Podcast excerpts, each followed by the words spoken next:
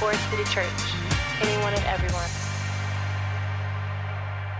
We've been walking through the books of Luke and Acts, um, 24 chapters in the book of Luke, 28 chapters in the book of Acts, and each week we're asking every one of us to dive into the Word, just to read. Read one chapter. And during Holy Week, I totally forgot to read. Um, my mind was on Easter and Good Friday and details, and um, I was reading on Holy Week and I didn't read in Luke. I'm confessing that, being honest and human. Um, but uh, this week we were supposed to read Luke 14. How many of you read?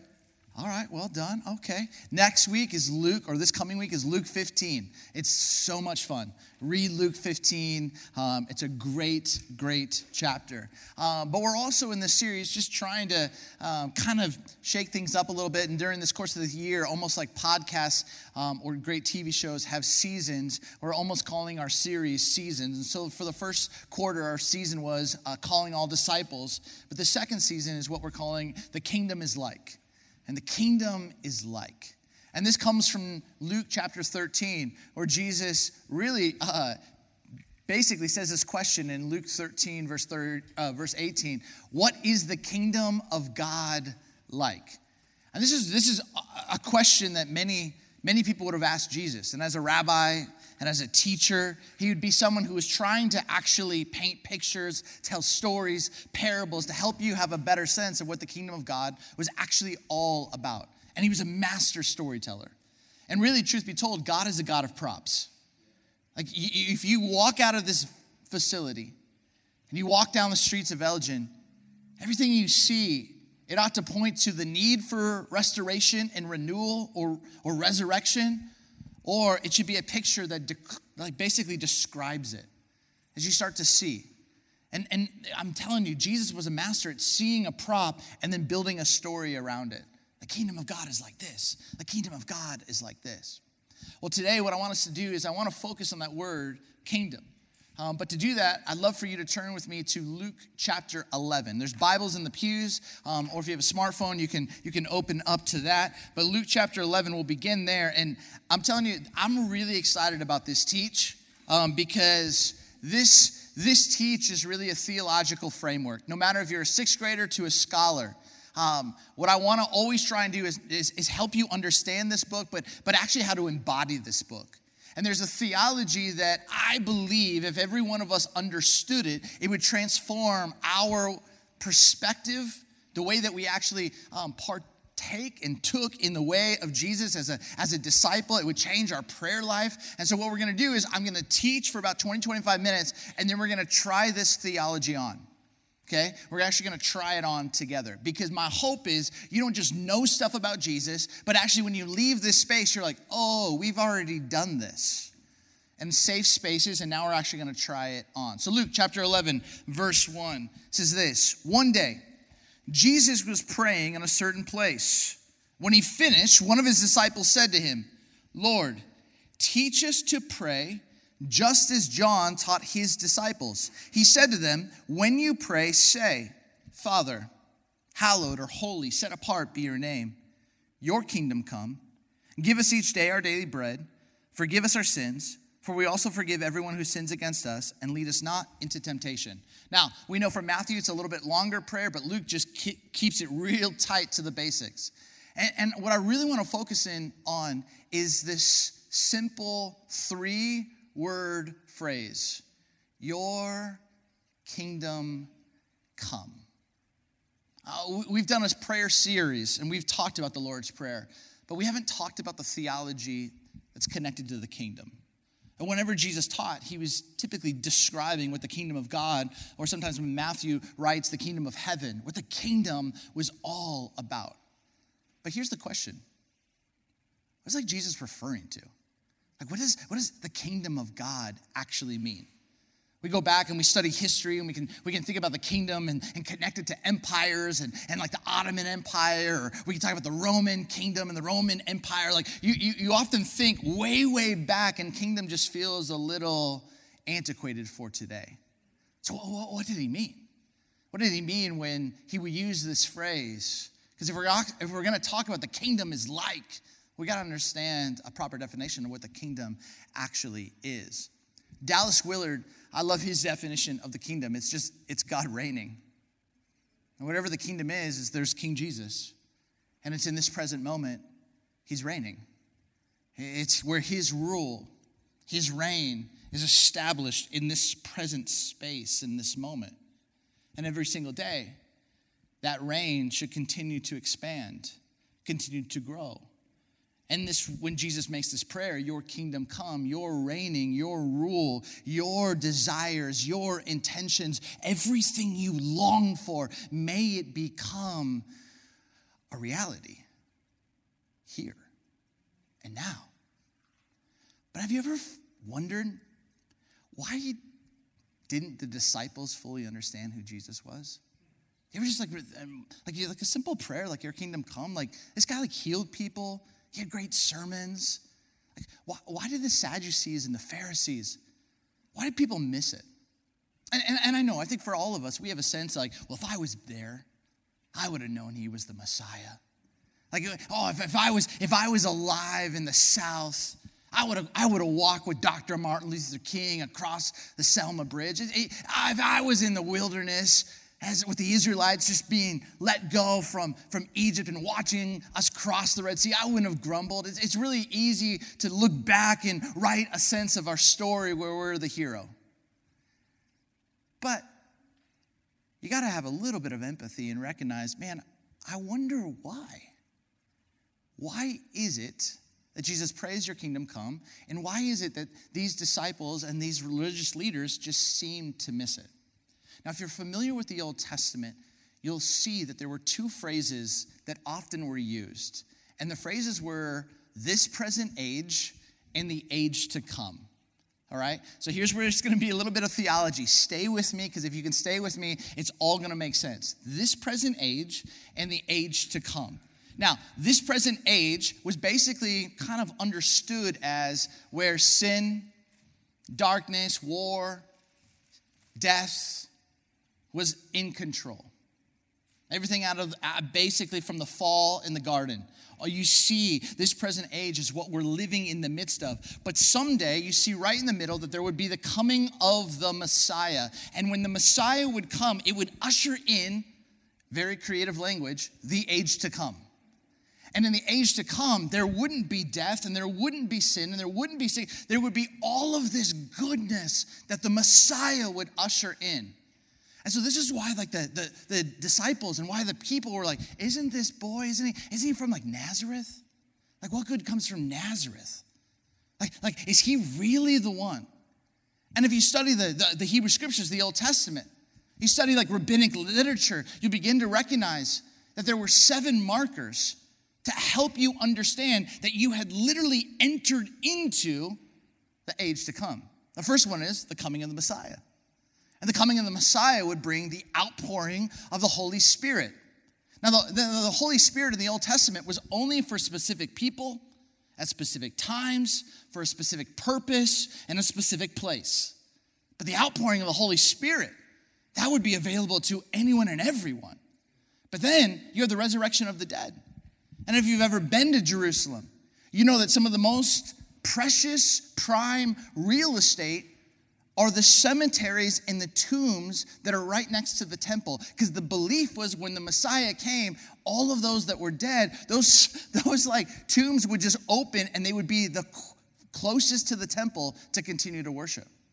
There was the sense that the Messiah would come and all that were dead who were followers of Yahweh would rise again. But then, number four, the knowledge of the Lord. And, and this brings you to the book of Proverbs. This is the beginning of wisdom, is the knowledge of the Lord, is having this sense of God and knowing God, not just experiences. And sometimes for some of us, our experiences dictate what we think about God. For some of us, it's just the feelings that dictate what we think or know about God. And for some of us, it's just facts. But knowledge is the, the merging of these three. And so when the Messiah would come, there would be the sense of the knowledge of the Lord, uh, but there'd also be the evidence of shalom peace on earth. No, no more sickness, no more war, no more rape, no, no more abuse. It would be like heaven invading God's rule and reign. It was reigning God's kingdom. And then you'd have the vindication of Israel. Like this was like part of what Israel had said. The Messiah would come from, from this Jewish line and would vindicate Israel. And then seven, judgment and eradication of sin and death. Now, have some empathy for a second. Can you understand why John the Baptist is in prison and he's, he's going, Are you the one to come or should we be expecting someone else? Because what my understanding of what a Messiah, an anointed one, is supposed to do are these seven, and you're not doing all of them. And there was all of these props. There were all of these props that were even throughout the Hebrew scriptures, like Jubilee every 50 years. Debts would be forgiven. It was, it was almost this reminder to try and teach the people hey, remember, when the Messiah comes, it's gonna be like this, not just for every 50 years, but forever. It's going to be like this. And so the real kind of questions and concerns were I don't know if Jesus is actually it because only some of them are coming true. So this is what ended up happening. As a bunch of people began to recognize, well, you know what's amazing is he was the Messiah. He was filled with the Spirit. Lazarus rose from the dead. He rose from the dead. Acts 2, all of a sudden, Pentecost, the Spirit is going out. There's this knowledge where people from the ends of the earth are experiencing the knowledge of the There was evidence of shalom that was happening. There was, there was stuff that was happening, and what they began to recognize, and some incredible scholars, George Ladd, I can go on a whole list, began to recognize something that they call kingdom theology. And this kingdom theology was that when Jesus came, he wasn't ushering us into the age to come. What was he doing? He was inaugurating that the kingdom of God is at hand. Now, here's what I want you to see. I want you to think about the drawing that he had this present age, Messiah comes, the age to come. But this is what we began to recognize is that in between Christ's coming and I said this last week at Easter we live between resurrection day and Christ's return someday. This is the tension that we live. We live, and what, the, what these British theologians and, and, and South American uh, theologians and African theologians, German theologians began to say is they began to call this the now and not yet that the kingdom of God is both now and not fully yet. Or the British, they say it a little bit different, but they have great accents. They say it's the already, but not fully yet. And when they say it, it sounds beautiful, but I like it tighter, now and not yet. It's better. But if, you had a, if I had a British accent, I would just take as many syllables as possible. But the now and not yet. But what does this mean, though? This means that the kingdom of God wants to break out right around us. But sometimes it's not fully yet. And I think sometimes we don't necessarily know what to do with this tension. I think for some of us, we're like, well, if Jesus died on a Friday and rose three days later, why is my struggle still here? Why is my addiction still here? Or some of us, we look and we go, well, man, I, my, my, friends were praying and, and their, their friend who was sick got healed, but, but my situation hasn't changed. Maybe I'm doing it wrong. And we have all of these moments where when we don't have proper theology, then we kind of let some situations or circumstances kind of get the best of us. This is why theology matters. It's our embodiment of how we walk and live and dance with the divine. Now, on June 6, 1944, there was a man by the name of Robert Capa, and he, he was a photographer. And Capa um, went with the, the U.S. And, and forces as basically uh, we kind of ran onto the shores during D Day. And if you're, if you're familiar with D Day, and these were like, this guy took 11 pictures, it's known as the Magnificent 11. Photographers know about this. And these were, these were just shots he took in the midst of this invasion. And these 11 pictures have just been just circulated, celebrated. And they were some for people who didn't have the internet or news. These were like the first glimpses of what was happening on June 6th. But if you're familiar with D Day, D Day is the day that we won the war. But the truth is, the war wasn't over. The war did not end to what they call V Day or Victory in Europe Day, which was on May 8th, 1945, almost a year later. And during that year, there was a lot of the, the opposing forces that were continuing to do great harm to people. They did not want to lose. They didn't want to surrender. They didn't want to give up. But D Day was the day we won the war, but the war wasn't over. I say all this because the same is true. Easter, we won the war. But it's not over until Christ's return. And just like the opposing forces were trying to hurt and destroy and kill as many Jews as possible and as many other people as possible, we have an enemy is trying to actually weigh you all down and take your mind and your focus and your heart off of being Easter people who live in a Good Friday world. And, th- and this is what happens. Some of us, like, we, we go through it. And, and I haven't talked to anybody about this, but I'll say for Mims, this guy's skateboarding one day, falls down, basically breaks his hip. Like, I can just imagine a guy who's super active. And what do you think the enemy would want to get after him? Circumstances. Who, who has hip replacement surgery at his age? What? And all of a sudden, the circumstances. That's what the enemy wants to do. Just, I, I know that he's a resurrected person, but the enemy just, you heard Andy talking about this, this just this week. I mean, we've been praying for them to move here to Elgin, she and Leonard and Carrington and their new baby that's coming. We've been praying for this.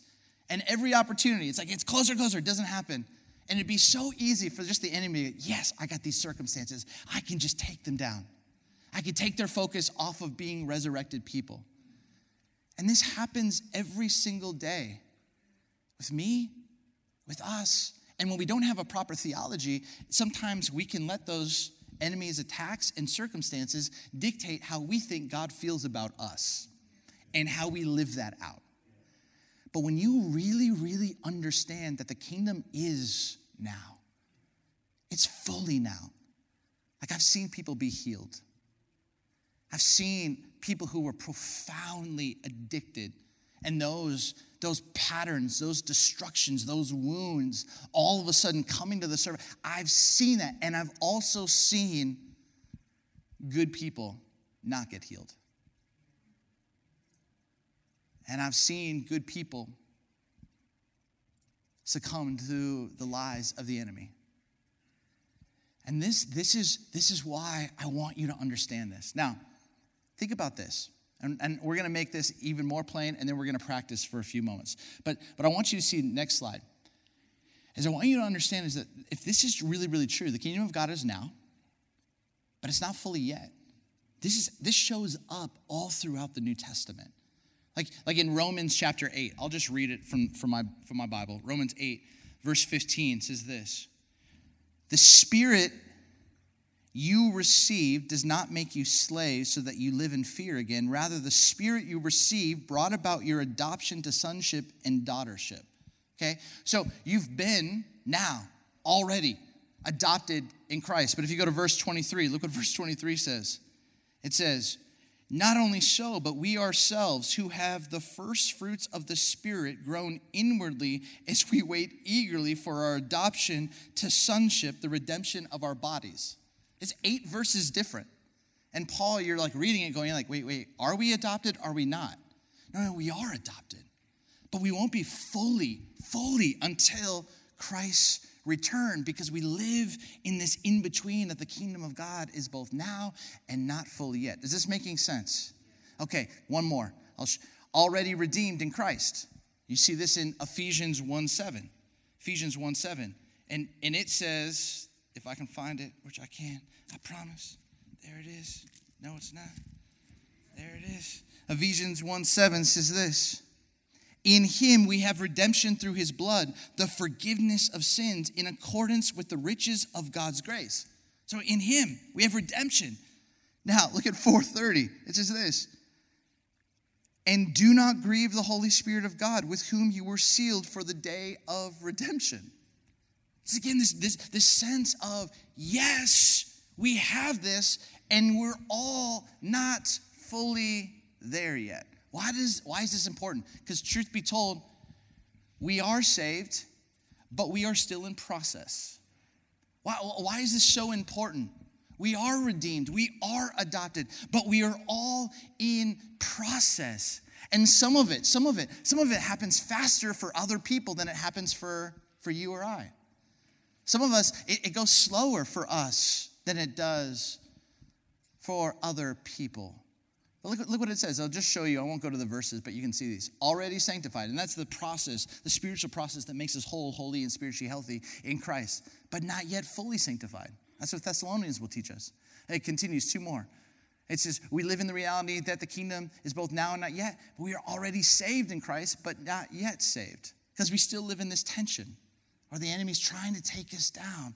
And lastly, already raised in Christ, but not yet raised. And what do you mean? Like when you think about baptism, death, burial, resurrection. But once we die again and we rise with Christ when he returns, that's when we'll experience what 1 Corinthians 15 is all about. So here's what I want you to know this side of heaven, you will always live in this tension that the kingdom is now and not fully yet. You will. But what I often see is I often see people go, almost pull back from that the kingdom of God is now.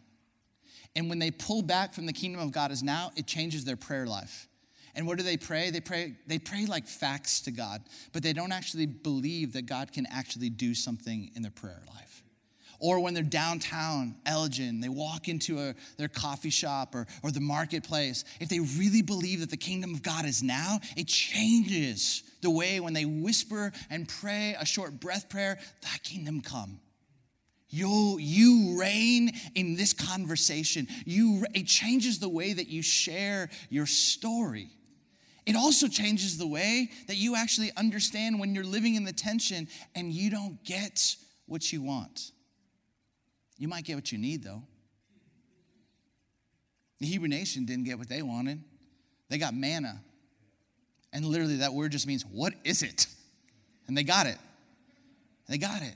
And sometimes you don't, you don't get the exact thing that you wanted, but you get what you need and you get enough. And in that process of living in the now and the not yet, man, God does an amazing, amazing work. So here's what I'm going to ask us to do is I want you to not just know theology, I want you to practice and embody theology, okay?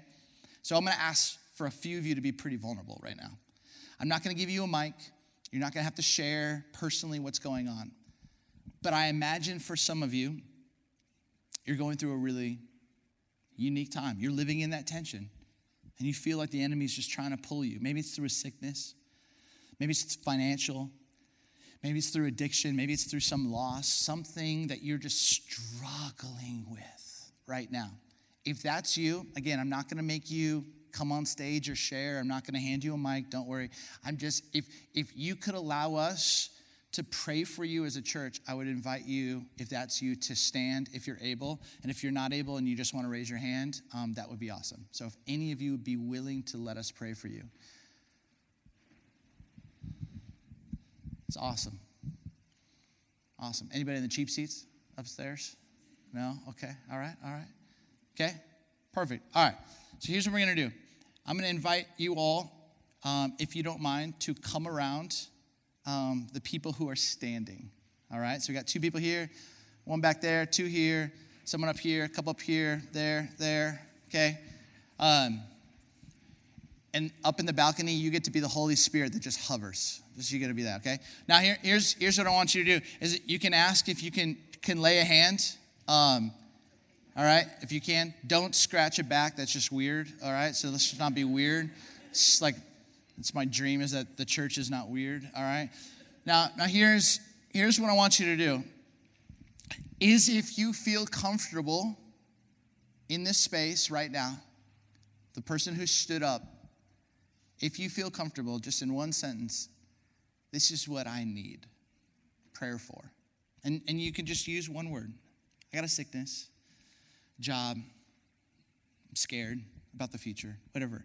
Um, if you don't, you can do what I did in seventh grade and just say unspoken, and um, it's okay, all right? You're safe here, okay? So just take a moment. If you feel comfortable sharing that, you can say, hey, my name is, and here's what I need, okay? Just take a moment, and then I'll give more instruction. Awesome. All right. I heard, I heard some people sharing. Now, here's what we're going to do. Think about this. If you actually believe that the kingdom of God is here, if you actually believe that Easter changed everything, if you actually believe that you're an Easter person living in a Good Friday world, if you actually believe that the Spirit of God is in this space, if you actually believe that you have resurrected power within you, if you actually believe what the Bible says to be true, if you actually believe that the Spirit and the kingdom of God is closer than your very breath, your prayers have power. And your, your prayers have power to speak a word. Now, we've seen people weaponize prayer, haven't we? They, they basically use it as a passive aggressive way to tell you what you should be doing with your life. We're not those kinds of people, all right? Well, we do what the scriptures teach us. And the scripture says that when we pray, our prayers should lift the spirits, it should encourage, it should strengthen, it should edify. And so, what I think about is if you're praying right now, and your hands stretched out. I'm going to invite just three or four of you to just pray over the person. Just give it a moment just to listen. And just, and this is how I pray. A now and not yet kingdom prayer. I pray going, God, your kingdom wants to come into this situation. If I am your mouthpiece, what do I need to say? What do I need to speak? What do I need to call out? What do I need to remind? What do I need to strengthen? What do I need? It's not my words, it's your words, God. May I be that kind of person who prays. All right? So I'm going to give you a few moments just to do that, to try it on, to practice, and then we'll do one more experiment and then we'll be done. All right, break. God, you hear these prayers and they matter to you. And every person who stood matters to you. And God, we thank you for that. We give you all the glory and all God's people said. Amen. All right, before you sit down, stay where you are, stay where you are, stay where you are. Now, think about this. Think if you didn't believe that you actually had the power to pray. And think about it. this is what a lot of people say. They're like, you know what you need to do? You need to go talk to a pastor or a priest or someone. They're like, they are, they're the ones. No, no, no. You can do this. But think about this from evangelism, which I know for many people it's like a scary word, but that just means proclaiming good news. Like, if you actually believe what's in you and you want the kingdom to come into another person's life, in the midst of the tension, you're sharing stories about good news. You're inviting people into your life. When you see the tension of our world that's, that's fraught with pain and struggle and abuse and oppression, racism, all of that, and yet we know that kingdom come. And now and not yet, we become the kind of people who are these kingdom embodiers that are proclaiming what Jesus came to do. Does this make sense? Okay, last thing Last thing, and then I'm going to have an announcement, and then we'll, we'll close in prayer. Last thing. Um, Matt, if you want to make your way up. Now, last thing I'd say is this you're going to go out this day, and I'm telling you, I'm telling you, the enemy is just going to try and come down at your mind, your heart, your body, your circumstances, and it's just going to try and say, It's not here. It's not with you. It's with them, but it's not you. It's and and the work that you need to understand is that the safest place is not in the center of God's will. Wait, what, what? It's the most dangerous place. And, and, and if you want to if you want to live the safest life, move to Irvine, California. Okay? You want to live the most dangerous life? You preach that the kingdom of God is both now and not yet. You want to live the most dangerous life? You read 1 Corinthians chapter 11, you hear, or 2 Corinthians chapter 11, you hear Paul say, Wherever I went, what did I experience? Danger. Danger. Danger. But I knew, I knew, I knew, because the kingdom of God is now, and God's with me, and He'll never leave me nor forsake me, and it's not yet. And there's work to be done so that the kingdom of God can come. Does this make sense? And when we live like that, when we live like that, because there's gonna be moments this week that you're gonna go, even though I don't see it, I know that you're working. Even though I don't feel it, I know that you're working. I know that you're working because my theology says I have been saved and yet I'm going to be saved. I have been redeemed and I'm going to be redeemed. I have been raised up, I will be risen. I have this because it's now and not yet. I'm now and not yet. You're now and not yet. We're now and not yet. And there's work to be done. Amen. Amen. All right. All right. Real quick. Real quick. Real quick. Maddie, will you? Maggie. Did I say Maddie? Maggie. I'm sorry. Maggie. It's now and not yet. I'm in process. Um, all right. Maggie. Maggie. Um, uh, will, will you? Will you share a little thing that we're wanting to do? And really, you all led it, but give it a little detail. That's great. Um, so next week we get to celebrate our lady leaders who have babies growing inside of their bellies. And we just want to encourage them and honor them and just celebrate them. So, next week after the 11 o'clock service, if you could come if you want to everybody and anybody. So, it's not like the whole we're having a baby sprinkle and only the ladies can come, the gentlemen can come too. Um, yeah. So there's going to be a raffle, and if you want to engage in that, we're just asking that you would bring any type of size of diapers, and that will go into the raffle, and that'll be fun. And then if you want to participate in bringing a dessert, you can do that, but you are more than welcome to just come and celebrate and honor them. Um, because this is their second babies. So it's like they don't need quite as much stuff, but they still need stuff. Like we still have to pour out on them, but they don't need like a rainstorm.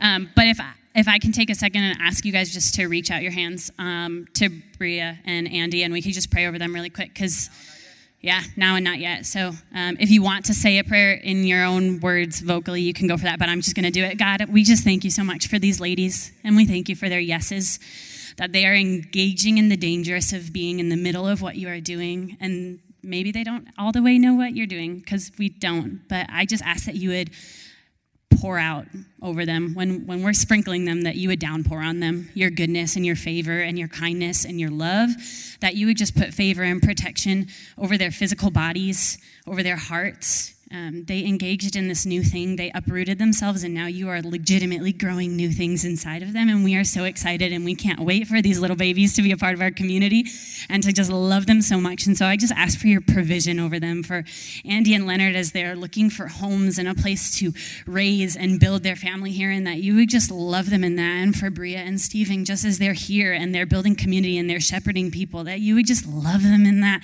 They've got just a couple months left, both of them until their whole entire worlds change again. And their whole entire worlds just changed like a year ago. And so we just ask that you would just that you would glorify them, that we would see you in their faces, God, that we would see you in this season that they're walking in, and that we would get to come alongside them and just love them fully and honestly and as community, as the community and the kingdom of God. In your name we pray, amen. Thank you, Maggie. Awesome. And with that, you are all dismissed. Have a great, great week. Grace and peace.